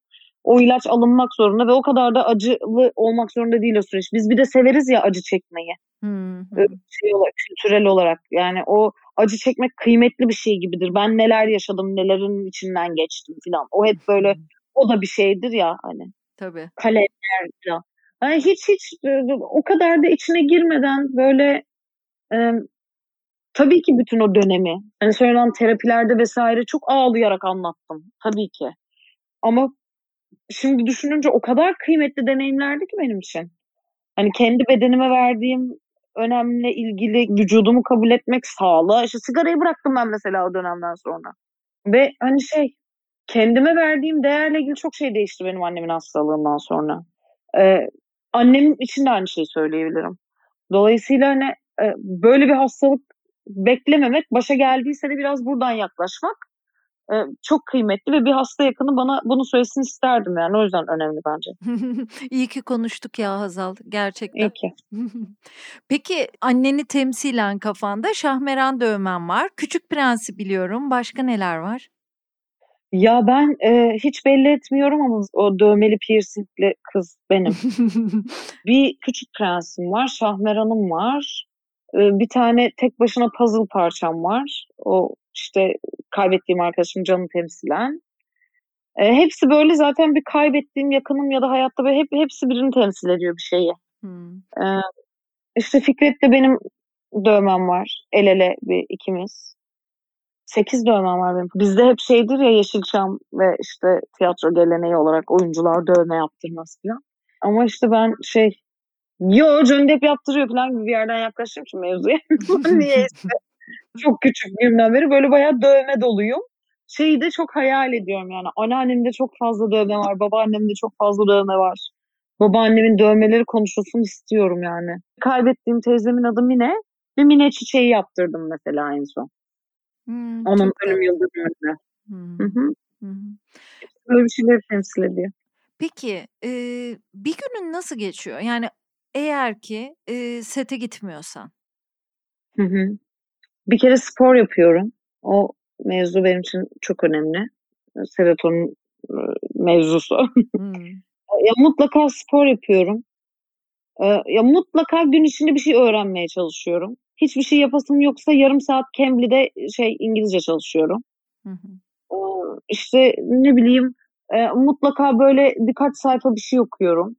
Hamileliğimin başından beri açıkçası hiç sadece çocuk gelişim kitaplarına dikkat verebildim. Onun dışında hiçbir şey okuyamadım. Mutlaka bir şey izlerim. Bir iki bölüm dizi, bir film, bir bir şey. İşte Fikret'le zaten günümün çok büyük bir kısmı geçiyor. Şimdi zaten bu hani diziye hazırlık döneminde bütün gün e, yani benim mesela yarınım şöyle. Sabah dans dersi, ondan sonra şan dersi, ondan sonra oyuncu koçu, ondan sonra filan Zoom toplantısı filan gibi bir günüm var benim mesela. E, hani aralarda uğrayabilirsem evet. Gerçekten gerçekten böyle yaşıyorum ve böyle Ali Ali şey diyor yani bu bu nereye kadar devam edecek bu tempo falan. Benim işim yokken de ben böyleyim.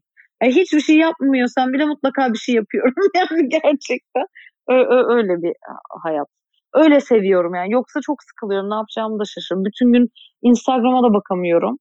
Yani yarım gün bakabiliyorum ama bütün gün bakamıyorum yani gerçekten. Bu arada demin bahsettin Zeynep Bastık'la sahneye çıktığın e, dakikalardan o çok böyle bir bir sekansı çok paylaşıldı ama çok da güzel söylüyorsun ya yani Ay çok teşekkür ederim. ya öyle ya çok gelmiştir o yorumlar ama yani az buz da bir şey değil çok çok etkileyici orada paylaşılan bölüm tamamını ben görmedim ama. Ya ben o kadar özgüvensizdim ki hiç yani bir de e, herhalde böyle 18 yaşında Aşk-ı Memnu'da oynamakla ilgili e, ve o dönem böyle hmm, o dönem biraz ağır şeyler yaşadım kendimce yani. Hep böyle aman kenarda köşede durayım ne olur benimle uğraşmasınlar falan gibi de bir duygum oldu. O yüzden hani zaten utangaçlı bir tip olduğum için hani kendimi ortaya atayım şarkı söyleyeyim aman dans edeyim hadi filan yapayım hiç diyemedim. Hep çok çekindim yani. Ama şimdi madem dizide böyle bir şey yapıyorum diye işte e, tamam dedim Zeynep'e.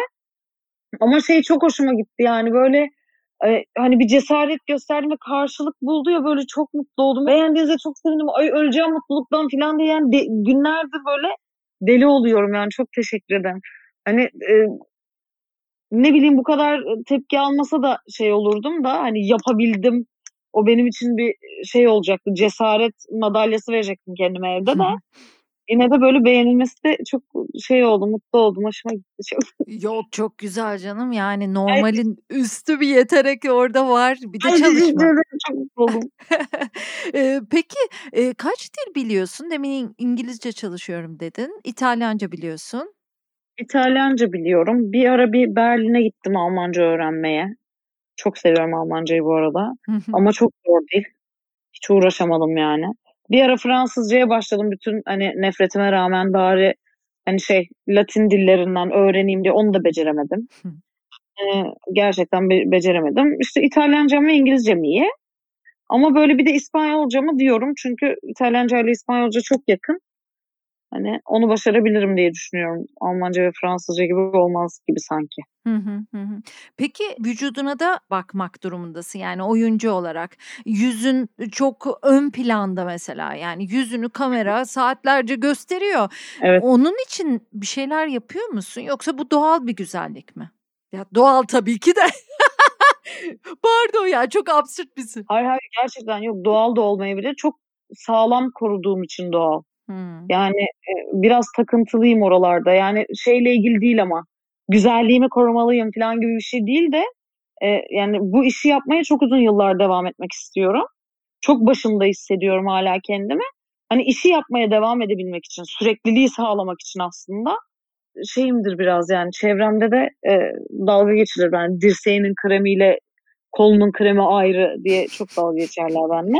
Ne yapayım yani gerçekten işimi yapmaya devam etmek istiyorum uzun yıllar ve çok e, cilt dediğin şeyde bakmadım mı kötü patlıyor yani ne yapayım şimdi. Şey de istemiyorum sonradan böyle e, erken erken müdahalelerle falan yaptırmak da istemiyorum. O yüzden çok takıntılı şekilde dikkat ediyorum yani o cilt bakımına falan. Yani düğün gecesi ben en son şeydim. E, gelen herkeste şat atıyordum mesela. e, makyajımı sildim uyudum bu makyajla uyuyamam falan diye önümü görmezken makyaj silip uyudum mesela. Peki nasıl bir bakım o? Yani o kremler de o kremlerin hangisi iyi hangisi kötü nasıl anlıyorsun nasıl bakıyorsun? O da bir uzmanlık ya. İçerik kovalıyorum ama ben bu işte annemin hastalığından sonra e, o içerik mevzu beni çok ilgilendirir oldu. Yani sadece bu cilt ürünleri değil hani evde temizlik ürünleri de hmm. e, her şeyin böyle işte parabensiz, filansız, onsuz, bunsuz. E, mesela işte beyazlara karbonat dökülüyor bizim evde yani. E, gerçekten. Boraks kullanıyoruz filan. Şaka yapmıyorum. Oo, şahane. Tabii tabii. Sirke dökün filan.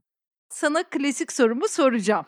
Nasıl Buyurun. olunur diyeceğim. Nasıl daha iyi oyuncu olunur? Bir sana onu sorayım. Bir de nasıl daha iyi birer insan oluruz? Bunu herkese soruyorum ama yani bence şu yapılsa daha iyi oluruz ve birbirimizle daha dayanışma içinde oluruz. Türkiye'de daha iyi yaşarız. Herkesin bir fikri var. Biraz da onu soruyorum. Yani nasıl daha iyi oyuncu olur? Ben de her gün daha iyi bir oyuncu olmaya çalıştığım için e, yani onu çok çalışarak ve kendini e, daha çok keşfetmeye ve kabul etmeye çalışarak olur diye düşünüyorum. Ben şu an onu yapmaya çalışıyorum daha doğrusu. E, yani ister istemez hani bu e, psikoterapilere gidenler olarak bizde hep şey vardır ya anlamlandırmaya anlamlandırma çabası. Hı hı. Ha, ben bunu böyle hissediyorum şu olduğu için. Hani hep böyle bir kendimi anlamlandırmaya çalışma e, hayatımda şey yaptığım şeyleri, reflekslerimi anlamlandırma çabam vardı. Şimdi mesela Çağ'la yaptığımız çalışmalarda daha bugün dersten çıkıp geldim eve hatta. Daha bugün şeyi söyledim Çağ'a. Ben ilk defa hani hep şey vardır ya işte affetmek huzurdur, işte affetmek rahatlatır, işte bilmem ne.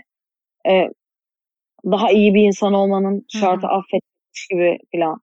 Yani bugün şey söyledim. Hayır ya affetmiyorum demek bana çok iyi geldi mesela. Hmm. O duyguyu öyle kabul etmek. Çünkü öbür türlü ister istemez hani ya yalan söylüyorsun bir şekilde bir samimiyetsiz bir şey yapıyorsun orada. Affetmeye çalışıyorsun tamam bu çaba takdire şayan ama günün sonunda hissetmediğin bir şey yapmaya çalışıyorsun. Yani buna zorlamaktansa hani bunu olduğu gibi kabul ediyorum sebepleriyle birlikte beni çok rahatlattı ve şu an yaptığımız çalışma da bu oyunculukla ilgili çok buna dair. Yani kabul edip içinde durmakla ve bundan imtina etmemekle ilgili. Orada olmakla ilgili yani. Evet çok canım sıkılıyor ama buradayım ve canım sıkılıyor yani. Bundan kaçmıyorumla ilgili. Bu mevzu bana çok e, iyi geldi ve sette de çok işime yarayacağını düşünüyorum bu yeni işte. E, yani nasıl daha iyi oyuncu olduğunu ne bileyim işte böyle uğraşarak herhalde. Yani çabalayarak herhalde. ben şimdi bu işte şu ana kadar yaptığım her şeyden daha iyi oynamayı hayal ediyorum tabii bütün bunlarla. Ee, çabam o yönde. Ee, daha iyi bir insan nasıl olunur ve hani nasıl dayanışırız? Ya ben şey e, kültürel olarak takdir etmeyi, tebrik etmeyi, e, eleştiride bulunmayı yani bütün bu interaksiyonları çok yanlış yönettiğimizi düşünüyorum. Bilme, bilmiyoruz çünkü duygu ifademiz çok zayıf çünkü. Ben mesela Fikret'le ilgili ona uğraşıyorum sürekli. Duygusunu doğru ifade edebilsin ile ilgileniyorum. Ve bence en büyük problemimiz o. Yani duygularımızı doğru ifade etmeyi bilmediğimiz için ne eleştirimiz tam eleştiri, ne takdirimiz tam takdir, ne tebriğimiz tam tebrik filan. Ee, bununla eleştiriyoruz kendimizi. Öz eleştiriyi hep buradan yapıyoruz ama aslında çok da üzücü bir noktadayız bununla ilgili. Ee, kendi duygumuzu bilmiyoruz yani en temelde. Ee, dolayısıyla bence biraz oraları keşfetmekle ilgilenirsek daha iyi olabiliriz gibi. Yani bütün negatifi ve pozitifi her şeyle yani kıskanıyorum kıskanıyorum. Özeniyorum özeniyorum. Nefret ediyorum nefret Çok seviyorum çok seviyorum. Neyse yani. Ee, bence biraz oradan geçiyor. Biz çünkü kendimizi tanımadığımız için tam tanımlayamıyoruz bence bu duyguları. Ve hep birlikte daha iyi geçirmek de buradan geçiyor bence. Evet seni anlıyorum ama ben böyle düşünüyorum diyebilmek çok ciddi bir zaman alıyor çünkü. O, o zamanı bence böyle değerlendirmemiz gerekiyor. Ya çok güzel ifade ettin ya Hazal. Ay çok sevindim. sevindim buna. Çok farklı açılardan baktın, yeni bir şeyler söyledin, seni daha iyi tanıdık. Benim için de güzel bir fırsat oldu. Çok sevdim. Peki nasıl bitirelim? Ay çok sevdim. Ay nasıl mı bitirelim? Ben bilmem. Ya bir şarkı söylemeyecek misin herkese şarkı. Ay şimdi bu çıkacak değil mi benim başıma? Böyle bir şey çıkacak şimdi bir de dünyanın en utangaç insanı var. Hadi bir şarkı söyle be Azal diye. Ay, tabii, ay çok tabii. korkuyorum. Bunu. Tabii beter. Ay evet bittik ya. Şarkı önerebilirim. Hadi bakalım şarkı öner. Yani benim çok sevdiğim bir arkadaşımı öneriyorum o zaman. Albüm ne zaman başa döndü hatırlamıyorum. Sürekli olarak bu albümü dinliyorum. e, dinleyebildiğim zaman. E, Melike Şahin'in Merhem albümünü öneriyorum. Hı hı. O zaman öneri olarak. E, çok çok ilk albüm Melike'nin ve çok acayip bir şey yapmış. E, çok gururluyum. Bir de benim e, hayatta en yakın arkadaşlarımdan biri Elif, Elif Dikeç. E, acayip bir müzisyendir. Onun aranje ettiği bir şarkı var. Bedelini ödedim diye. Onu tavsiye ediyorum. Öyle kapatalım. Herkes onu dinlesin şimdi bunu dinledikten sonra. Murat Meriç bir yazı yazmış Melike ile ilgili. Hani eğer gazinolar hala olsaydı e, en kıymetli, en aranan, en kapışılan astrolistlerden biri olurdu Melike e, demiş. Ahir zaman astrolisti demiş. Peki Melike Babazula'yla hiç çalıştı mı? Solisti, eski solisti. Evet, ha, evet. Tamam bildim kimi dediğini. Tamam bildim. Evet, evet. Tamam o zaman e, şöyle bitiriyoruz. Hazal, Hazal Kaya çok güzel konuştu. Ailesini anlattı, oyunculuğu anlattı, Türkiye ile ilgili konuştuk, kansere değindik, o dönemki ruh hallerinden bahsettik, inişli çıkışlı. Ha, hakikaten çok değişik bölümlerden, güzel bölümlerden biri oldu bence. Sonunda da bize şarkı söylemedi ama çok güzel bir sesi önerdi. Melike Şahin dinleyeceğiz bundan sonra. Çok güzel oldu. çok İyi teşekkür ki, ederim. Ben çok mutlu oldum. Çok teşekkür ederim davet ettiğin için. Ben tabii sana söyledim ama hani insanlar da bilsin isterim. Bu benim çok dinlediğim ve çok sevdiğim bir podcast'ti. O yüzden hani dahil olmak beni biraz şımarttı. Bunun, bunun da havasını atacağımdır ben. Sözünü beğendiğim, tavrını beğendiğim bir genç kadın. E, ben hadi konuşalım mı dediğimde nasıl olunuru dinliyor olması benim de hoşuma gitti açıkçası. Hiçbir şey söylemem de gerekmedi. Yani program şöyledir, böyledir, şöyle yapıyoruz falan filan. İki günde konuştuk, tak diye bağlandık. Hemen de bir akşam konuşuyoruz. Çok sağ ol Hazal. Tekrar tekrar. Ben çok teşekkür ederim.